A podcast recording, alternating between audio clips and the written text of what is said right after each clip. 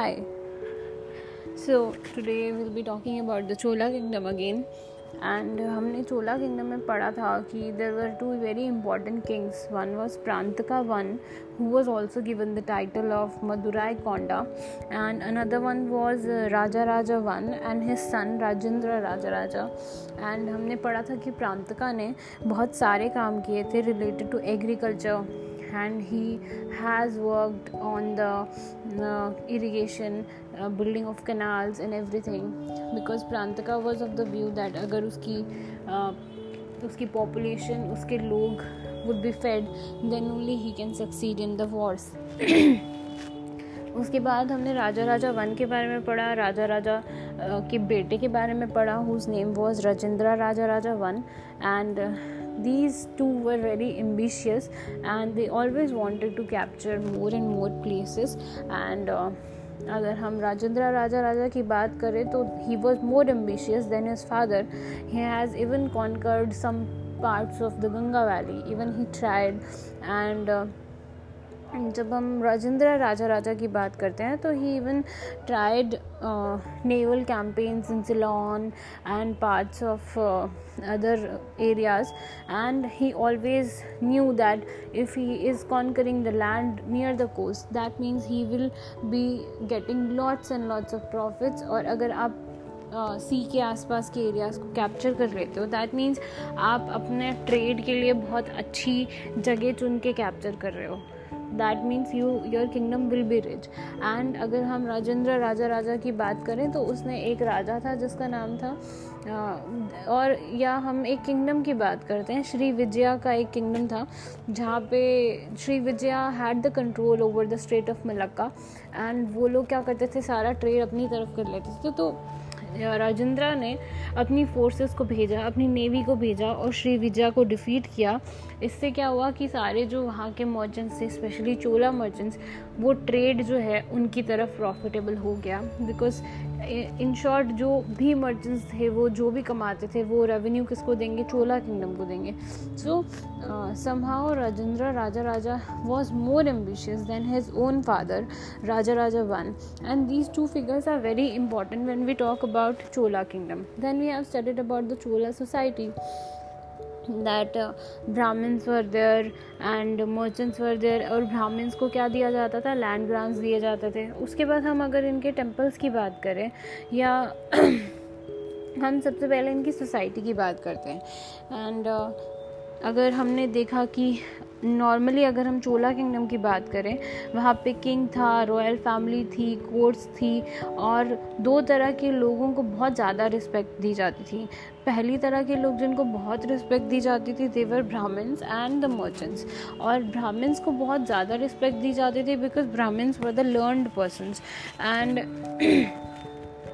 और जितने भी ज़्यादा लर्न ब्राह्मण्स होते थे they were given land grants and villages दिए जाते थे उनको पूरे पूरे as a gift Brahmans were given villages whole villages as a gift and they had the sole right to collect revenue from those villages and in village या land grants को कहा जाता था, ब्रह्मदया गिफ्ट राइट तो ब्राह्मण्स को in any case they don't have to pay any tax Brahmans were exempted from all kind of taxes and so Brahmans इस वजह से धीरे धीरे बहुत ज़्यादा रिच होने लग गए थे। एंड उसके बाद जब उनके बच्चों ने वही लैंड इनहेरिट करनी शुरू कर दी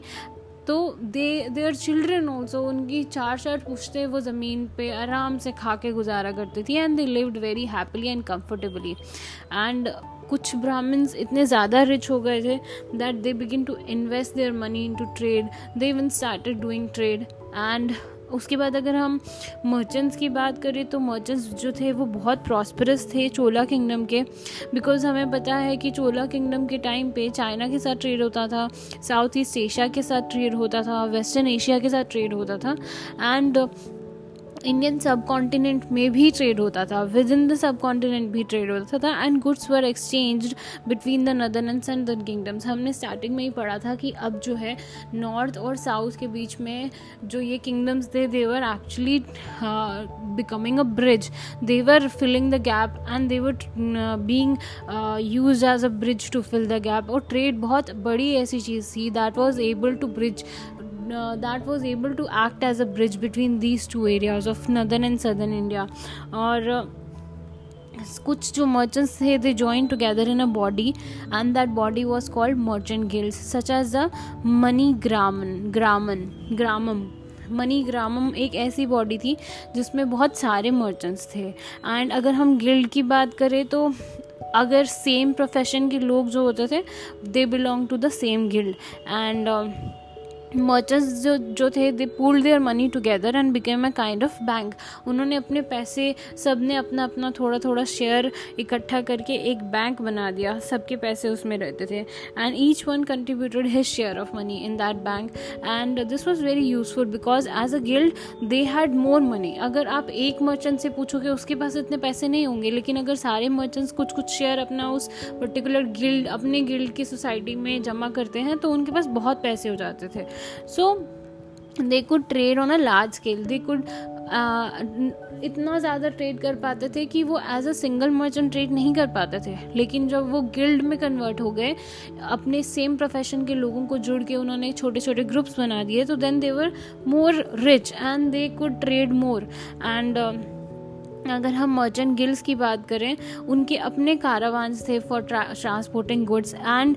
कुछ लोगों के पास आर्म गार्ड्स भी थे। वो इतने रिच थे जो कारावान के साथ ट्रैवल करते थे ताकि वो उनको डिफेंड कर सके और रॉबर्स से बचा सकें। अगर हम टाउन्स की बात करें टाउन के जो गिल्ड्स थे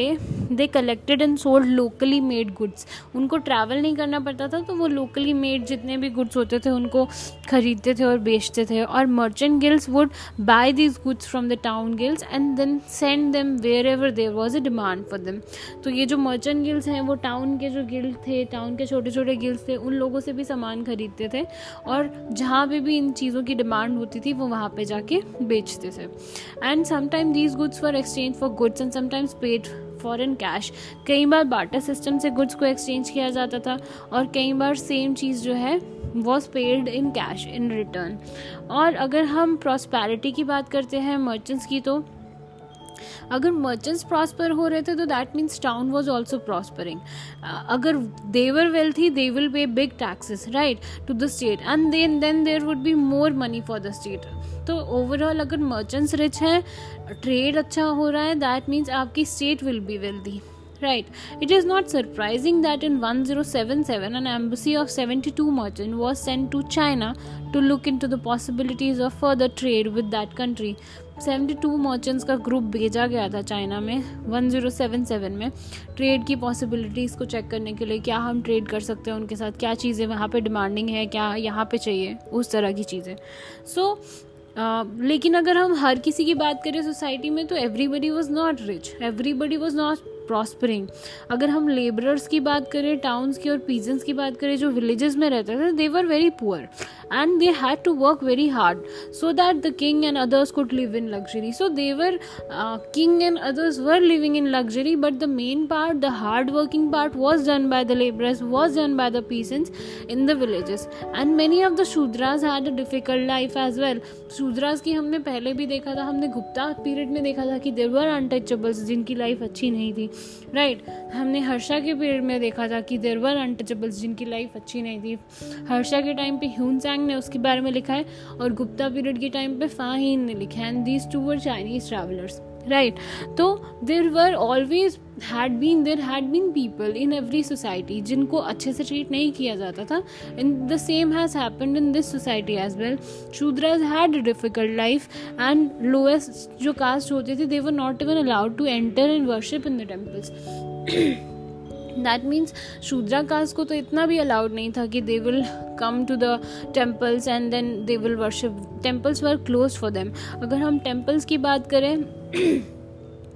जो किंग था या जो रिच मर्चेंट्स थे या रिच लोग थे they use to give huge donations and money to the money for the temples and land this they थे वो building and maintenance of temples के लिए और हर एक विलेज में और हर एक टाउन में टेम्पल्स बनाए जाते थे but some of the bigger towns और in holy places the temples were larger than any else कुछ कुछ जो बहुत प्रोमिनेंट टाउन्स होते थे, कुछ कुछ जो बहुत पॉपुलर टाउन्स होते थे, वहाँ पे जो टेम्पल्स होते थे, वो बहुत बड़े बनाए जाते थे in comparison to other places right the royal temples build by the Chola king such as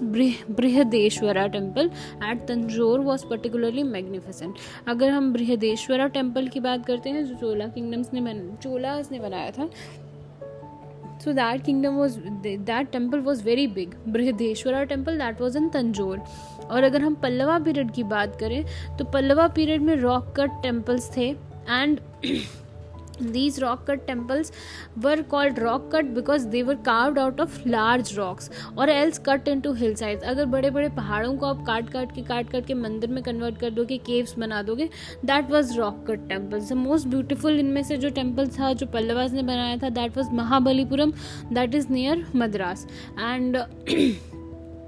और धीरे धीरे क्राफ्ट्समैन ने टेम्पल्स बनाना शुरू कर दिया बिल्डिंग उन्होंने टेम्पल्स बनाना शुरू कर दिया and they were not cut out of the hill side but were constructed with the blocks of stone on the ground पहले क्या था कि वो पहाड़ों को काट काट के वहीं पे टेंपल की शेप दे देते थे। अब क्या था,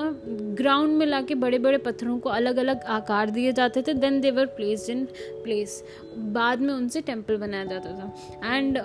many such early temples in the time town of Kanchipuram are there जो बाद में अलग अलग ब्लॉक्स को इकट्ठा करके अलग अलग रॉक्स को इकट्ठा करके टेम्पल्स बनाए गए हैं। और जो अर्लीस्ट टेम्पल्स हैड जो अर्लीस्ट टेम्पल्स थे, उनमें श्राइन रूम होता था, एक एंट्रेंस हॉल होता था, एक वरांदा होता था एंड रिलीजियस रिचुअल्स जैसे जैसे इंक्रीज हो गए many ceremony ceremonies were performed in the temples and ये बहुत नेसेसरी हो गया था to build additional rooms because जैसे जैसे सेरेमनी स्टार्ट हो गई, लोग started gathering in the temple places so ज़्यादा लोग होने लगे, ज़्यादा पॉपुलेशन होने लगी तो they needed much rooms much halls ज़्यादा ज़्यादा जगह की ज़रूरत पड़ने लगी टेम्पल्स में एंड लेटर जो कोटियार था that was surrounded by a wall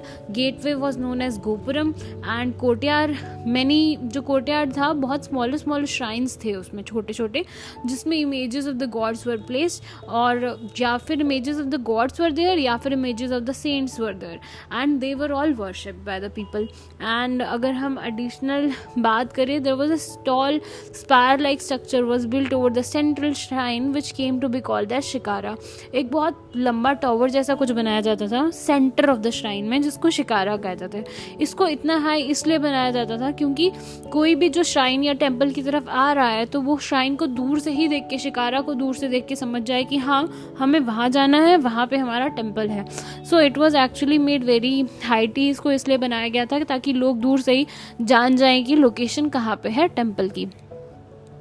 अगर श्राइन रूम की बात करें तो गॉड या गॉडेस की इमेजेस श्राइन रूम में रखी जाती थी। इमेजेस वर मेड इधर मेड ऑफ़ स्टोन या फिर उनको ब्रॉन्ज से बनाया जाता था। एंड जो ब्रॉन्ज से बनाई जाती थी that were very beautiful and have become very famous actually world famous now and temples in the Chola kingdom became the centre of social activity also and it was not merely a place of worship there were other things also which were done in the temples and अगर हम लोगों की बात करें तो it was a place for the people to gather actually gather around Uh, during the time of the festivals it became the meeting place of all the place people in the countryside around. जब कोई festivals होते थे तो लोग वहीं पे gather होते थे। एंड uh, जो लोग वेल्दी होते थे वो बहुत डोनेशंस देते थे। टेम्पल्स को हमें पता है ऑफरिंग्स देते थे। Some of the money was use in decorating the temples and जो वॉल्स थी टेम्पल्स की उनमें बहुत प्यारे प्यारे सीन्स डिपिक्ट करके बनाए जाते थे। गॉड के बारे में तस्वीरें बनाई जाती थी। Man was depicted depicted god was depict, depict, uh, depicted in the pictures of the uh, walls of the temples and there were court scenes also battle scenes also then scenes of worship also scenes of music dancing कुछ वहाँ पे portray करके बनाया जाता था images of stone and bronze were made with great care and devotion बहुत ही care और डिवोशन से ये इमेजेस बनाए जाते थे अगर हम फेस्टिव डेज़ की बात करें they were covered with rich silks silks and golden ornaments and taken out in procession in large wooden carriages. आज भी हमें पता है कि कुछ साउथ इंडियन टेम्पल्स की बहुत बड़ी बड़ी रथ यात्राएँ निकलती हैं। तो फेस्टिव डेज़ में उस टाइम पे यहाँ पे भी वुडन कैरेजेस में उनको बाहर निकाला जाता था गोल्डन ऑर्नामेंट्स पहनाए जाते थे। एंड बहुत सारा तैयारी के साथ उनको बाहर निकाला जाता था। And temple was not only a beautiful building but the store house of a great riches as well तो टेम्पल्स उस टाइम पे बहुत अमीर होते थे actually they were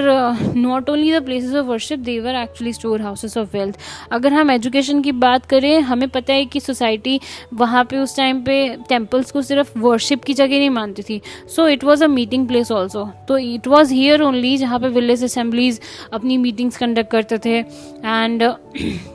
these are also recorded on the temple walls and जो priest होता था टेंपल का were also the local teachers so there was no separate school for the children so बच्चे जो हैं they use to go to the temple courtyard वहीं पे priest उनको क्लासेस देता था स्पेशली ब्राह्मण्स, जो यंग स्टूडेंट्स थे स्पेशली जो ब्राह्मण्स थे, वो सीखने जाते थे. And they use to learn in uh, lessons in two languages. One was Sanskrit because Sanskrit was the language of the Vedas, and if you have to study the Vedas, you have to know the Sanskrit. And the second language which the students learned was Tamil because the language which was spoken in the Chola kingdom was Tamil, and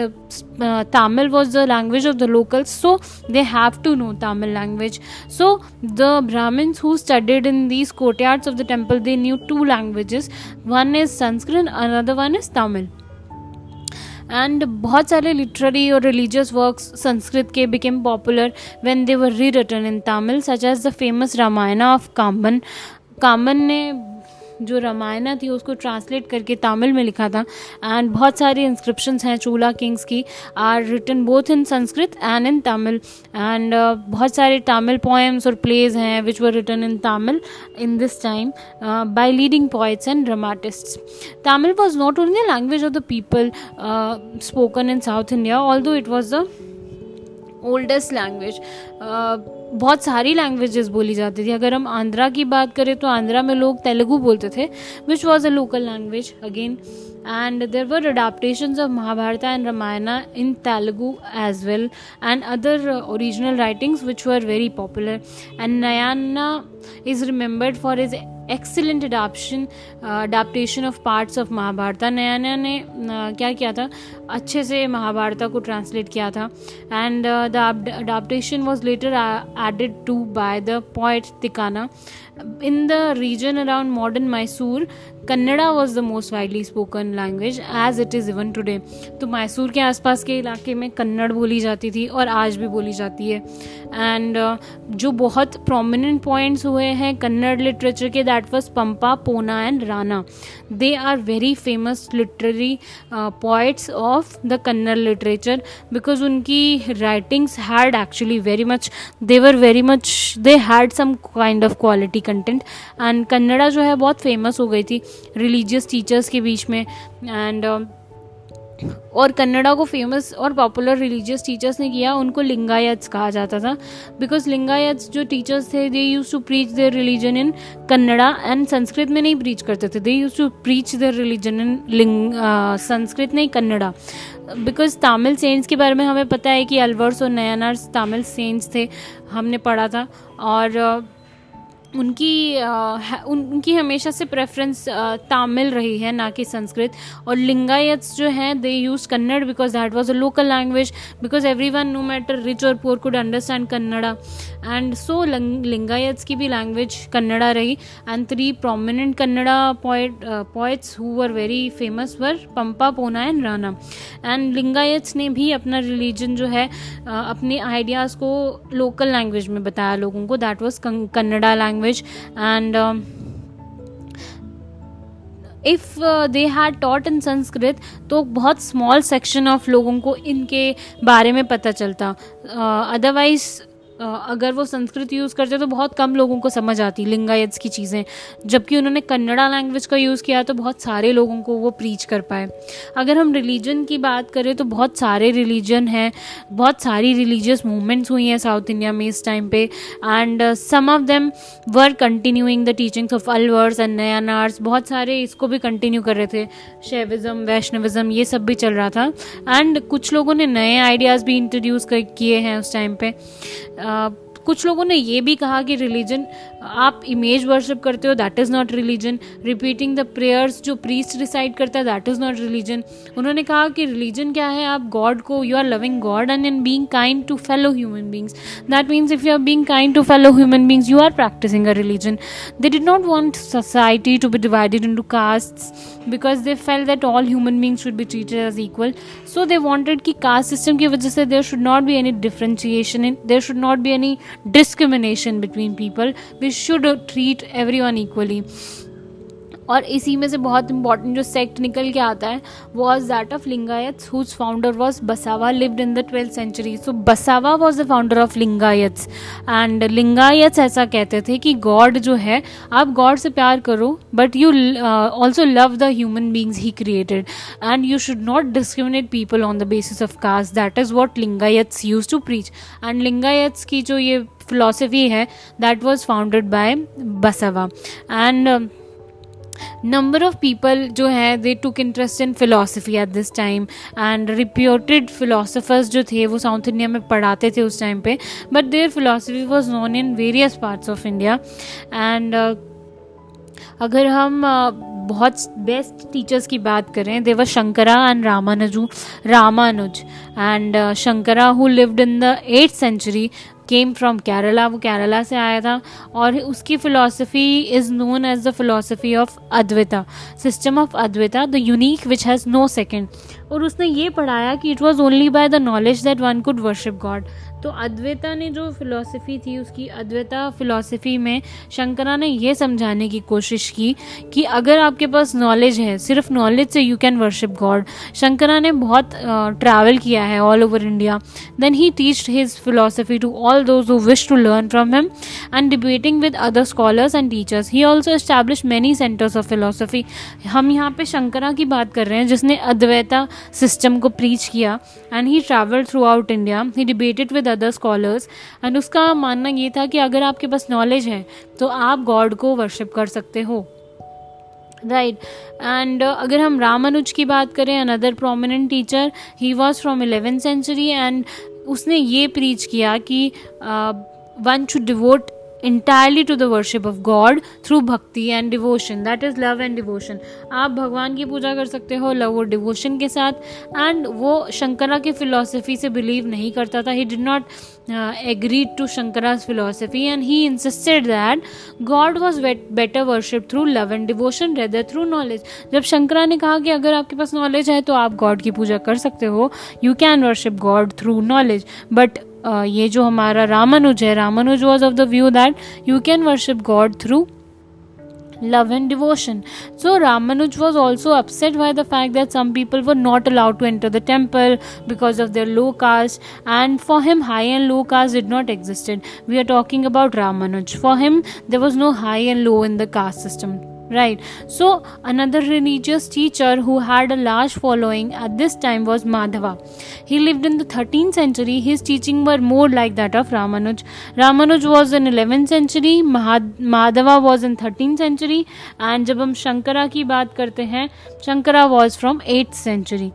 and uh, ये जो माधवा है इसकी बहुत सारी teachings जो है रामानुज से मिलती थी। इसलिए चोला पीरियड की अगर हम बात करते हैं तो Chola period had made important contributions to Indian culture the political power of the Cholas made their kingdom the strongest in the peninsula for a while, there were the most powerful kingdoms of the sub subcontinent. And commerce and trade of this time brought wealth to the Chola Empire. ये तो हमें पहले ही पता है. And uh, poets and writers were also working hard during this time, and they have written number of works in Tamil, Telugu, Kannada. Magnificent temples were built during Chola kingdom, and uh, अगर हम religious movements की बात करें तो there were many religious movement which strengthen the idea of bhakti and brought new ideas into Hinduism and philosophers की अगर हम बात करें, इस टाइम के जो फिलोसफर्स थे, उन्होंने एक्चुअली बहुत सारी चीज़ों को लोगों के सामने लाया। And many of these developments had an impact not only in the peninsula but also in other parts of India so this was about the Chola empire which was a very important empire we have studied about their religion religious movements their temple art forms then we have studied about the poets their society and this was all about the Chola kingdom in the south thank you